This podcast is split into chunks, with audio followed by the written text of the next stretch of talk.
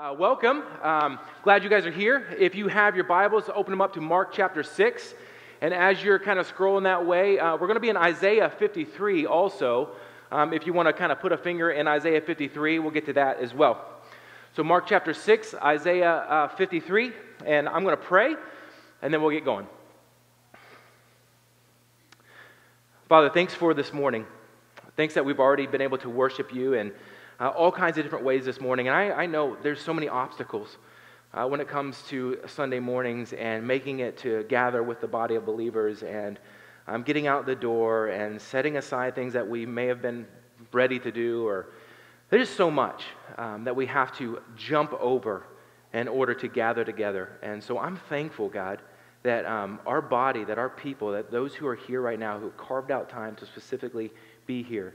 And, and I know that um, your word is not going to return void, and so I'm available to be used by you to speak your truth. And so, would you speak through me this morning? Um, Father, would your Holy Spirit just move amongst us and apply the truth that you have for each one of us? Um, and would you allow each one of us to take one step further uh, in our growth with you this morning? Encourage us, challenge us, I pray, in Jesus' name. Amen. Uh, so, I would say it's hard to outrun our past. Would you agree with me on that? It's hard to outrun uh, your past, especially when you live in a small town. Um, I, I, grew up in a really, really small town in southern Ohio, and I loved it. Um, but there are some unique things about growing up in, in a small town. There's some really good things, and there's some things you're like, ah, I, I could probably do without uh, some of those things as well. But I enjoyed my experience. One thing I noticed, though, about growing up in a small town is that life in a small town is sometimes like running on a treadmill. Um, you run and you run and you run, and you see the differences that are happening in you, but you may be the only one who ever sees the differences that are happening in you. Uh, inside of you. You may be the only one who knows that you're running on, on a, a treadmill. Um, because uh, no matter how much is changing inside of you, no, how, no matter how far you've gone along in your journey of faith, no matter how much change has taken from the past and who you are right now and what your life may be like right now, it feels like some people will only, only ever see you the way that they've seen you as you were a child or the way that you were growing up or the thing that you did. And you may want to see you as different. But everybody else around you may still be seeing you the same as you who you used to be. Uh, I want to share an embarrassing story uh, with you of a nickname that I had when I was a child. Now, if I tell you this nickname, you have to promise, promise, promise that you will never use it uh, when you're around me. Okay? So, do I have everybody's word? Okay. So, um, if you did not say anything, you are being held collectively with the yes of everybody else. Okay? That's how it's going to work. Now, I certainly didn't ask for this nickname. I didn't uh, want this nickname, but for whatever reason, this nickname stuck. Um, when I was little, uh, apparently I rolled around and moved around a lot a- as a child. And my uncle, now remember, I'm from Appalachia. I'm from southern Ohio. And in the Appalachia area, we do things a little bit differently. We say things a little bit differently. We act uh, a little bit differently. And so my uncle um, he said, uh, when he saw me moving around so much, he said, Hey, look, he's just wallering around everywhere. Now, um, I feel like I might need to translate uh, what wallering around uh, means. Uh, in southern Ohio, wallering around apparently means he moves around uh, a lot. And so, because I moved around a lot, he started calling me Wally. I don't understand it. I don't get it but for whatever reason, Wally is what stuck in my family and in my hometown, okay? So whenever I go home to family gatherings, and I go hang out with family, it's not uncommon for me to hear when I walk into the room, hey, look, it's Wally. Hey, look, Wally brought his family with him. And, and, and, and so, unfortunately, I can't outrun that nickname. I, I can't run fast enough to get past it. My family will always see me as Wally. Sometimes it's not that innocent, though, right? Uh, sometimes we make mistakes. Sometimes we make big mistakes. Sometimes we're known as the smart guy or the smart gal in town. Or we get into a big fight and we become known as the guy who got into the, the brawl. Um, we hit the winning shot at the end of a game and we become known for that heroics. Um, we divorce our high school sweetheart, and because of that, it becomes headline news. And everybody around us who loved her or loved him and thought we were the match made in heaven, now they're mad uh, at us because of that. We post a tweet, and that tweet um, goes viral. And after it goes viral, there are some questions uh, about the tweet. And you wish you could take it back, but you can't take it back. Now it's living on into um, uh, infamy and going on into eternity. And what happens is we take that baggage, whatever that is, and uh, it's still there, and people always want to bring that up in our lives. Um, we can kind of carry that forward. And in a hometown or in a small town, when somebody now hears your name or hears something about you, it's uh, what people remember about you is that thing, that one thing, the thing that you've become known for. And they think, oh, that's so and so. He's just a fill in the blank. Or that's so and so. She's just uh, fill in uh, the blank. And usually that blank is what gets associated with our past. That thing that we wish that we could get rid of and we could expunge, but it's still sitting there. And this is particularly hard if you become a believer and you've trusted Christ because you've been made new. And we know that, right? We just sang a bunch of songs about being made new and who we are, who Jesus says that we are. But when we've trusted Christ, we've been made new, and we're not the same person that we used to be. The old is gone, the new has come, and uh, we're, just, we're just no longer who used to be. We're, we're new. But people sometimes don't want to let us live in the newness of who we are. They want us to live in the past. They want to remember you as Wally. They want to remember you as who you grew up as, who you used to be, who, who, who uh, the mistake maybe that you made from the past. And so I just want to know, like, is, is there anybody who's been carrying something like that from, from our hometown or from your hometown? Something that you wish that you could leave behind, but that's how people know you. They grew up for, around you, and they've known you like this for your whole life, and that's how they still see you. It's hard to outrun your past, especially when your past lives next door in the small town, in, in, in this, in this little area. And so, what do we do with that? How, how, how, do we get away from, from that trajectory of our life? Um, well, we're looking at a section of text in Mark this morning where the people who have known Jesus his entire life, um, they're just, they're starting to kind of go sideways a little bit on Jesus. And, and what we're going to see is some hostility coming from his hometown. And so uh, we're going to kind of label this hometown hostility, okay? So if you have your Bible, we're in, again, we're in Mark chapter 6, and I want to set up this section a little bit for us.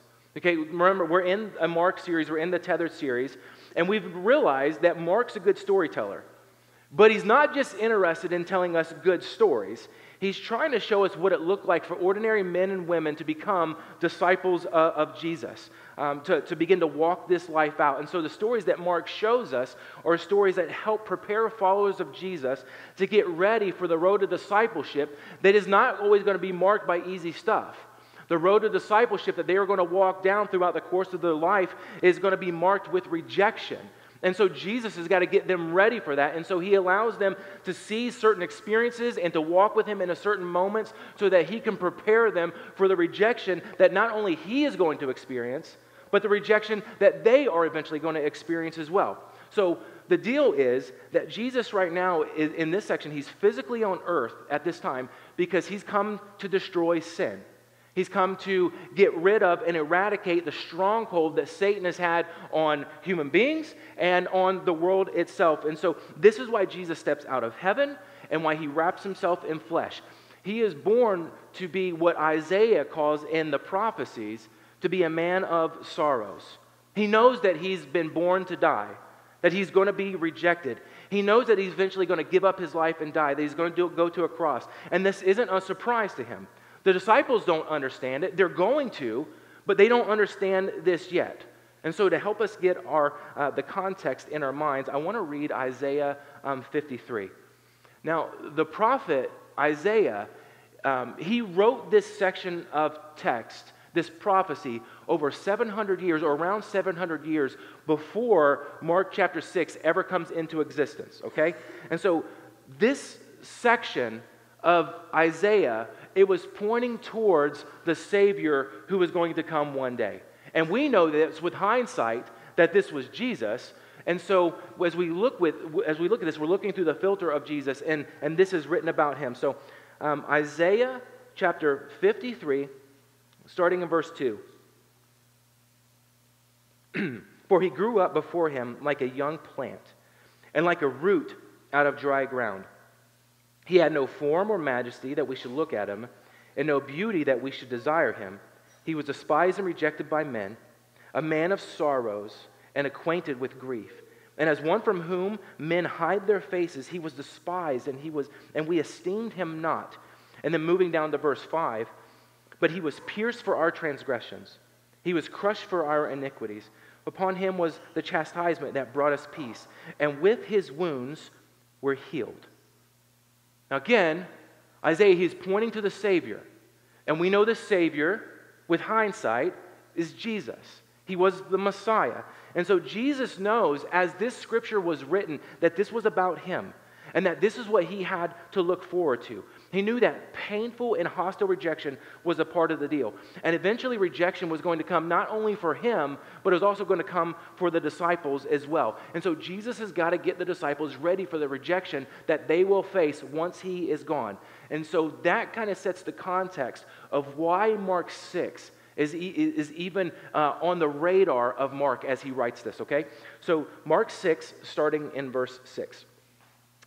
He went away from there and came to his hometown. And his disciples followed him. And on the Sabbath, he began to teach in the synagogue. And many who heard him were astonished, saying, Where did this man get these things?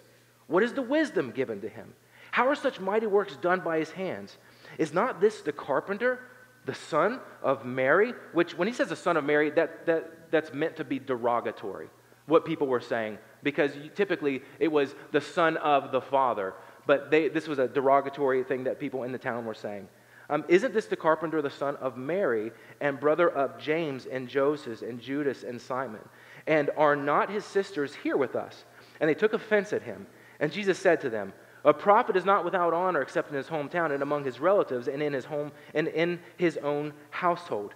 And he would do and he could do no mighty work there except that he laid his hands on a few sick people and healed them. And he marveled because of their unbelief and he went about among the villages teaching. Okay, so last week we remember that Jesus was amazed at the faith of a Jewish synagogue leader by the name of Jairus as he trusted in Jesus to heal his daughter. And he was amazed by the faith of a, a, of a woman who was broken and just falling down at the feet of Jesus. And the faith of these two people just amazed Jesus. But now there's this moment where Jesus is equally amazed at the unbelief or the hostility that he knows that he's beginning to face in his own hometown. And so we've got to ask the question what's changed for Jesus since that moment with these two um, people who are bowing down at his feet to this moment right now? The only thing that's changed is that he left Capernaum and now he's back in Nazareth. And Nazareth was the hometown of Jesus. Where this is his stomping grounds. This is where he was raised, okay? And for us to kind of get our minds around the, the distance of what this would have been like, this would have been like Jesus was hanging out in Grand Island, and then he decided to leave Grand Island and come hang out in Ashland. And Ashland would be the place where everybody knows him, right? Everybody knows his name, everybody knows his background, and these are the people that he grew up and he grew up around. So when Jesus gets to Nazareth, he goes to the synagogue and teaches there. Now, we've seen him do this every time he goes into a new area where there's a synagogue, he goes and teaches. This is not uncommon for somebody who's a teacher when they go into a new area to walk into the synagogue. It was, it was customary. And so it's not, it's not a big deal in our minds to see that Jesus is going into the synagogue. When somebody comes, a teacher comes to your, to, comes to your synagogue, if you're the synagogue leader, you kind of step out of the way and you hand them the pulpit and they teach uh, for, for that morning. And so Jesus, he's become a teacher and that's what he's doing. He's teaching in the synagogue. And what I want you to pay attention to here is something that's very subtle, but it really jumps off the page. When you perceive somebody one way, and then they start acting in a different way than the perception that you had of them, there's questions that begin to bubble up to the top. You think one way about somebody, and then they start acting a way that is contrary to what you thought about them. Now you start to ask your question well, what's changed or what's different? Why, why is he or she not acting the way that I thought that they should act? In verse 2, many who heard him were astonished or amazed, it might say in your translation there, saying, Where did this man get these things? What is the wisdom given to him? How are such mighty works done by his hands? And what they're asking is, What's changed about Jesus? This is not the Jesus that we grew up with. This is not the Jesus that we remember. You, you ever leave a place and then come back after, after being gone for a while? Maybe, maybe it was your hometown, maybe it was Ashland, or maybe you were from another town. Uh, when Ashley and I um, uh, first got married, uh, we went back to a church uh, from where I grew up. A church that uh, had raised me up as, as a little youngling, okay? And I was not a decent kid. I, w- I was a terrible kid. And it had been about two decades since we, I've been back in this church. And when we walked into the doors, guys, they couldn't have been more shocked to see me standing in that place. I mean, it was, it was a big deal because, again, I was not a good kid. They were glad to see me go every time the, every time the, the church van would come and pick me up to take, take me home. And so when I walked in, it was no joke. Like, they were like, wow, where have you been? And the thought was like, we thought you might have been in jail or, or something. We had no idea that you would ever have even begun to even think about being in ministry. Like, we believe God can do stuff, but I didn't know that He could really do that. Okay? I mean, so it was just utter shock and disbelief when we walked into the door. I wasn't who they remembered me to be. Their perception of me was set in one direction, but I was acting in a different way in front of them. Now, this hometown crowd, they wanted to know what changed in Jesus. Now, before we start unpacking this, there are some questions that usually begin to show up when we start talking about the childhood of Jesus and what his adolescence was like. And, and questions circle around the idea well, when Jesus was younger, did he have special power? Did he do miraculous things when he was a kid? Did he do miraculous things? Did he teach miraculously when he was an adolescent? Um, because we know him to be both fully God and to be fully human at the same time, right? So, did he use some of that fully God stuff? So, did he use some of the God stuff when, when he was little or when he was an adolescent? Like, did Mary come to him and be like, hey, uh, Jesus, go do your chores? And how did he handle that when it was chore time? Right? I mean, we're peeking around the corner of the text here. We don't know the answer to this. Um, but like, if Mary was like, "Hey, uh, Jesus, do your chores," Jesus like, "Okay," and then Mary like kind of goes around and starts doing her thing, and then like he just kind of waves his hand, and then the chores are all done miraculously. Like some of us grew up, be like, "Gosh, I, I wish I would have had that trick." I mean, that would have been really handy to have in my tool belt back then because I got a lot done. Got my chores done, and I would have been able to hang out with other people. But is that how Jesus acted? Like, how, how, like, did Jesus do miracles when he was a young kid or when he was an adolescent? We don't have many details about his childhood. We don't know a lot about his adolescent years. We have um, one, maybe two occurrences of him when he is 12 years old, and we hear a little bit about him um, in the temple um, when, his, uh, when he's left behind in the temple and, and he's kind of around the teachers, being about his father's business, he says. But outside of that, we don't really have a lot about him as an adolescent. And so we kind of have to fill in the gaps when we're thinking about that. And there have been all kinds of books that have been written, all kinds of scandalous material about uh, Jesus' um, uh, middle years before we pick up with him when he's in his 30s being baptized in, uh, in the Jordan River, right? Like there, there's a lot that we fill the gaps in, um, but the reality is that it's a lot of speculation. We, we can't say with certainty what Jesus did when he was a child or what he did when he was an adolescent. And so the question that the crowd is asking here is what did he all of the sudden, or where did he all of the sudden get this wisdom? Where did he all of the sudden get this power? Like, and this, this is little Jesus that we grew up with. This is little Jesus who was down in 3B, down on the first floor, right? Our kids played together with him in the soccer league. Like we saw him down at the market. What's going on now? The question that they have, and the multiple questions that they have, it leads us to believe that Jesus didn't do this stuff when he was a young kid, that he didn't do this stuff when he was a teenager. To them, Jesus was just another 30 year old dude who they knew that they had grown up with. Um, they knew his childhood nicknames. They knew the little details about his life because they were in a small town with him. They were in his hometown. They, they knew all the ins and outs about who he was. And for us, 2,000 years later, it's easy for us to look back with hindsight and be like, gosh, guys, like, how did you miss it? Like, how did you not see that Jesus was the Messiah? How did you not see that? But we've got to understand that the people who were in his hometown, like they were living in the moment. They were living in real time and experiencing this kind of stuff. So, in real time, what would they have expected out of uh, Jesus? Or what would they have seen out of Jesus or any other young Jewish boy um, at that time? With Jesus, they would have seen a young boy who's going to school. They would have seen uh, a young boy who is studying the Torah because that's what young Jewish boys do. They would have seen a family who loved God, and because they loved the law of God, they were teaching him the commandments of God. They would have seen a little boy who's playing outside with all the other children. They would have seen um, him just like any other children, living like any other child would, with one uniqueness, though, that Scripture tells us. There's one uniqueness about Jesus that was not true of any other child.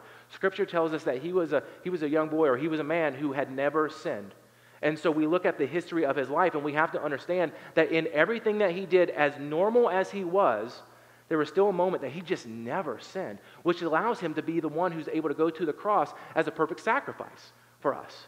And, so, other than that, he's a normal boy growing up. And what, what about this idea of a carpenter? Like when, when uh, Jewish boys were growing up, it was normal, it was common if their father was still alive for them to learn the trade of their father. And so we're assuming that, G- that Joseph, his, his earthly father, was a carpenter and he's passed this trade down to his son. So some of his life was spent learning the trade of a carpenter, that he can use his hands to build and to put things together. And so we have to think about this. He had to have been normal, or else people wouldn't have been shocked when he was teaching. They wouldn't have been astonished by him that we read in verse 2. Verse 2 says that they were astonished by him. And the word astonished means overwhelmed. Um, and, and the idea of being overwhelmed, there's a sense of all that comes with this word, but it gets mixed with the idea that we just don't understand what we're seeing right now. Like we, we are confused by what's in front of us. Like we are amazed, but, but we're confused about what's going on here. And, and that's hard for us sometimes. And so, if it's hard for you to realize that Jesus was just a, a, normal person, and if it's hard for you to realize how difficult it would have been for the people of Nazareth to accept Jesus as anything other than normal, we've got to think about when we first heard about Jesus. When you first heard the name of Jesus and that you were that you were a sinful person and that you needed Jesus to be a savior so that you might spend eternity with him, what kind of obstacles did you have to jump over?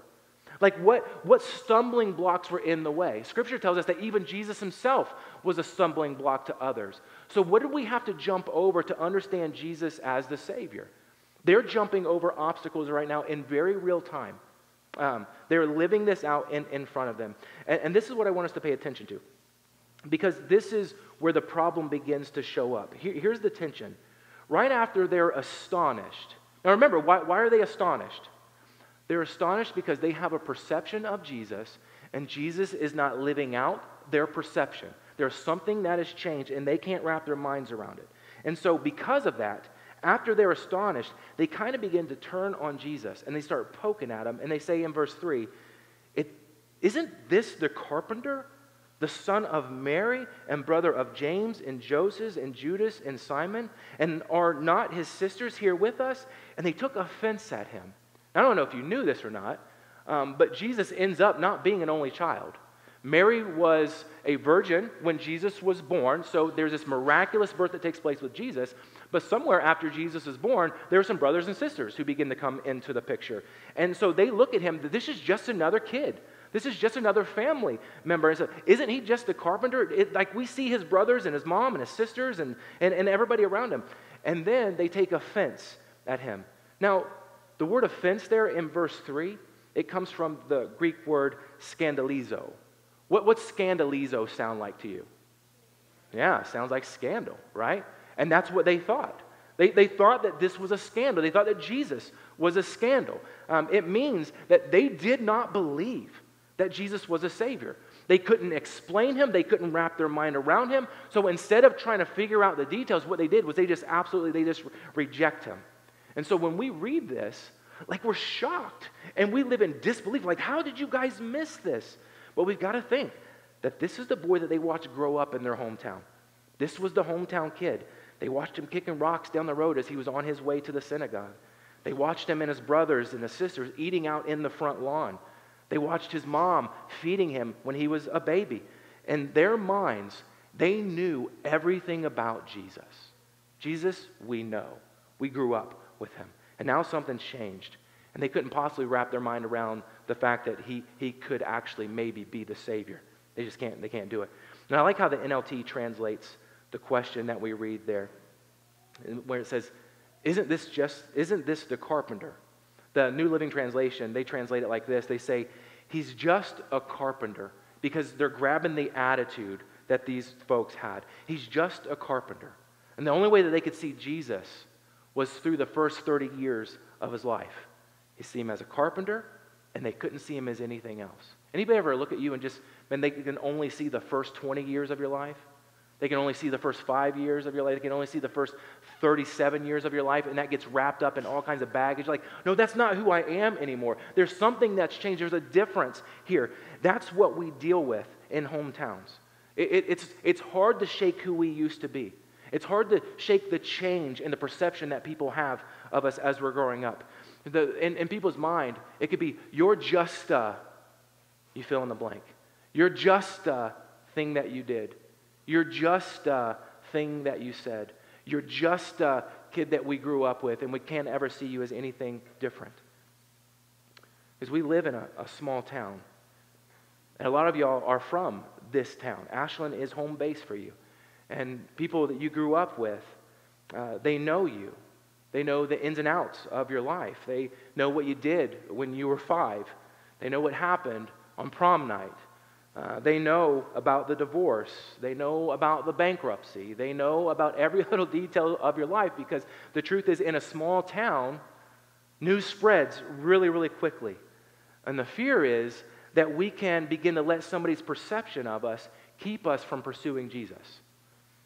We can let people's perception of us keep us from following out Christ the way that He's called us to go. We can let somebody's perception of us throw us off of track because we may want to see ourselves as different, but the people around us want to keep telling us we're only the same person they've ever known. They won't want to let us move into the new person that God has created us to be. It's hard to outrun our past when our past is living right next door to us. So, what do we do? How do we proceed forward? Here's what I want to say when we walk with Jesus, we're never going to be just uh, anything. We're never going to be just a, a, fill in the blank. When we walk with Jesus, and when it comes to discipleship and following Him and going where He's called us to go, there's a sense that He is giving us a holy calling. He's given us a task and a mission to do. And that holy calling, that holy work that He's called us to do, that is going to come with hostility. We just know it. If Jesus faced hostility, we're going to face hostility as well. And so it's going to come. But we'll never be just a fill in the blank. And so here's what I think we need to do I think we need to believe the change that God has done in us. If you're a believer in Christ, believe that God has changed you that He has made you new, that you are one with Christ, that you are seated in the heavenlies with Him, that there is something that has changed. And so don't let somebody's perception of you change who God has made you to be. You are who Jesus says you are, as we sung about earlier. Don't let somebody's perception. So um, believe the change that God has made in you. Know that the holy work that God has given you to do is going to come with hostility. Don't be shaken when it shows up. Don't be knocked off track because you face some hostility. We know that that's coming. And so the last thing is just keep going. We know that hostility is coming, so keep going. Don't give up because of some knucklehead uh, of, of hostility. We see this with Jesus here. The, the people could only see Jesus as a kid or the carpenter or the guy who lived down the street. And, and listen how they miss the blessing of God here in verse 4. And Jesus said to them, A prophet isn't without honor except in his hometown and among his relatives and in his own household. There's a term that we know in our culture. It's called familiarity breeds contempt. The closer you get, the more you hang out with somebody, you, you begin to, it just becomes natural to you. And what Jesus was saying here is even in his hometown, somebody's not accepted because of the familiarity that comes with that. And he could do no mighty work there except that he laid his hands on a few sick people and healed them. And he marveled because of their unbelief. And he went about among the villages teaching. Let, us hit real quick. He says, um, it's not, he says he couldn't do m- many miracles there, or he couldn't do any miracles there except he healed a couple people. That seems like a few miracles to me, right? But why couldn't he do there what he had been doing in other places? It's not that he, he, he spiritually couldn't do it, power, he didn't like he didn't leak power, right? He still had the ability to do that, but what hindered him from doing that was the belief of the people who were there. They just could not put their faith in Jesus. And so there are still obstacles and objections to Jesus that we have today. Some of the same stuff that they were dealing with then. But the objections, the objections to the truth, it doesn't undo what Jesus has done. There, there are going to be objections. There's going to be hostility, but it doesn't change what Jesus has already done. And so here's the challenge that I want to leave us with.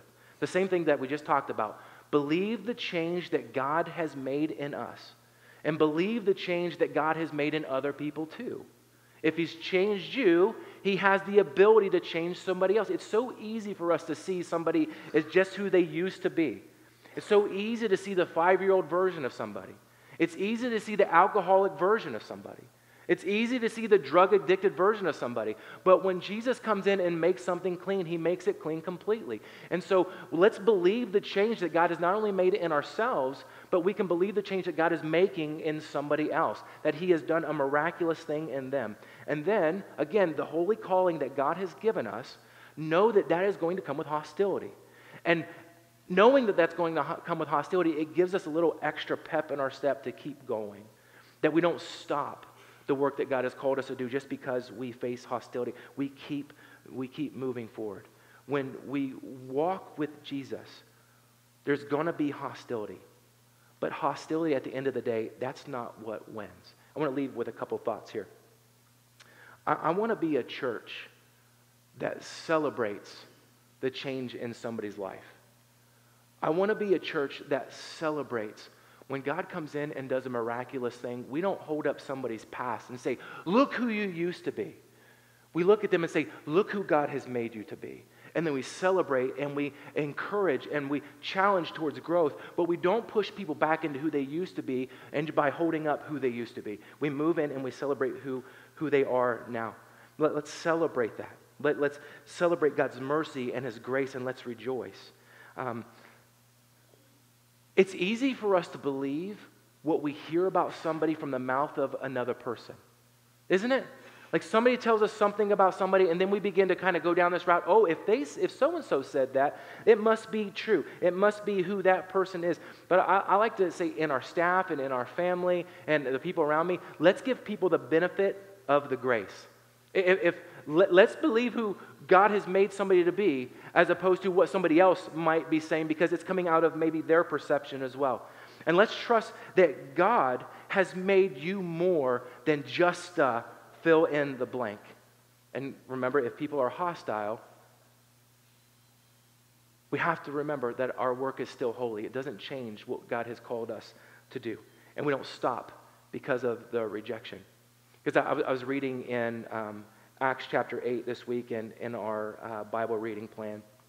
And you get to Acts chapter 8, and actually, Acts chapter 1, you have um, uh, you go to the ends of the earth, right? You, Jerusalem, Judea, Samaria, to the ends of the earth.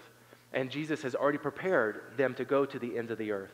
And then in chapter 2, you get the, the pouring out of the Holy Spirit. Now people are empowered to go out. Disciples are empowered to go out and do the work that God has given them to do.